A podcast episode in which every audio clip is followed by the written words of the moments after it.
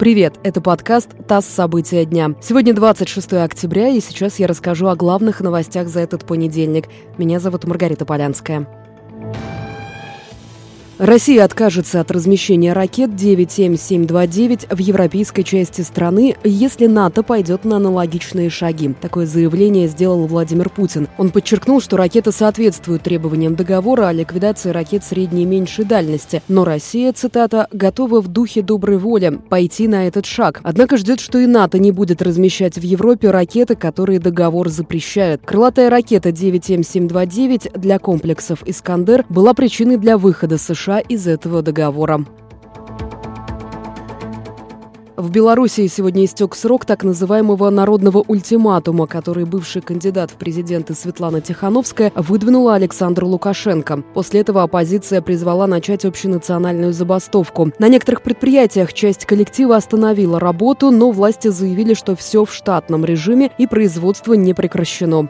В Минске и других городах Белоруссии с утра проходят акции протеста. Люди устраивают сидячие забастовки и митинги, а также перекрывают дороги. Два уголовных дела возбуждено по факту инцидентов в Среднеуральском женском монастыре в Свердловской области. Бывший схемонах Сергей Романов проходит в качестве свидетеля. Его адвокат сообщила, что Романов отказался идти на допрос, так как в регионе действует режим самоизоляции для людей старше 65 лет. Романов был отстранен от проповедей в конце апреля, после того, как появилось видео, на котором он призывал людей выходить на улицы и посещать храмы, несмотря на режим самоизоляции. Он также называл ситуацию с коронавирусом псевдо до пандемии. В октябре он был отлучен от церкви.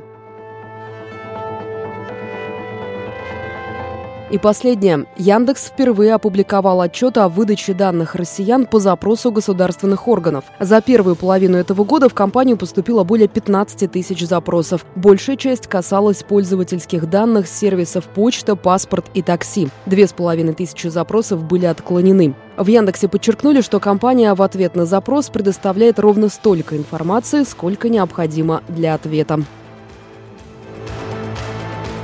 Вы слушали подкаст «ТАСС. События дня». Эти и другие новости читайте на нашем сайте и в наших соцсетях.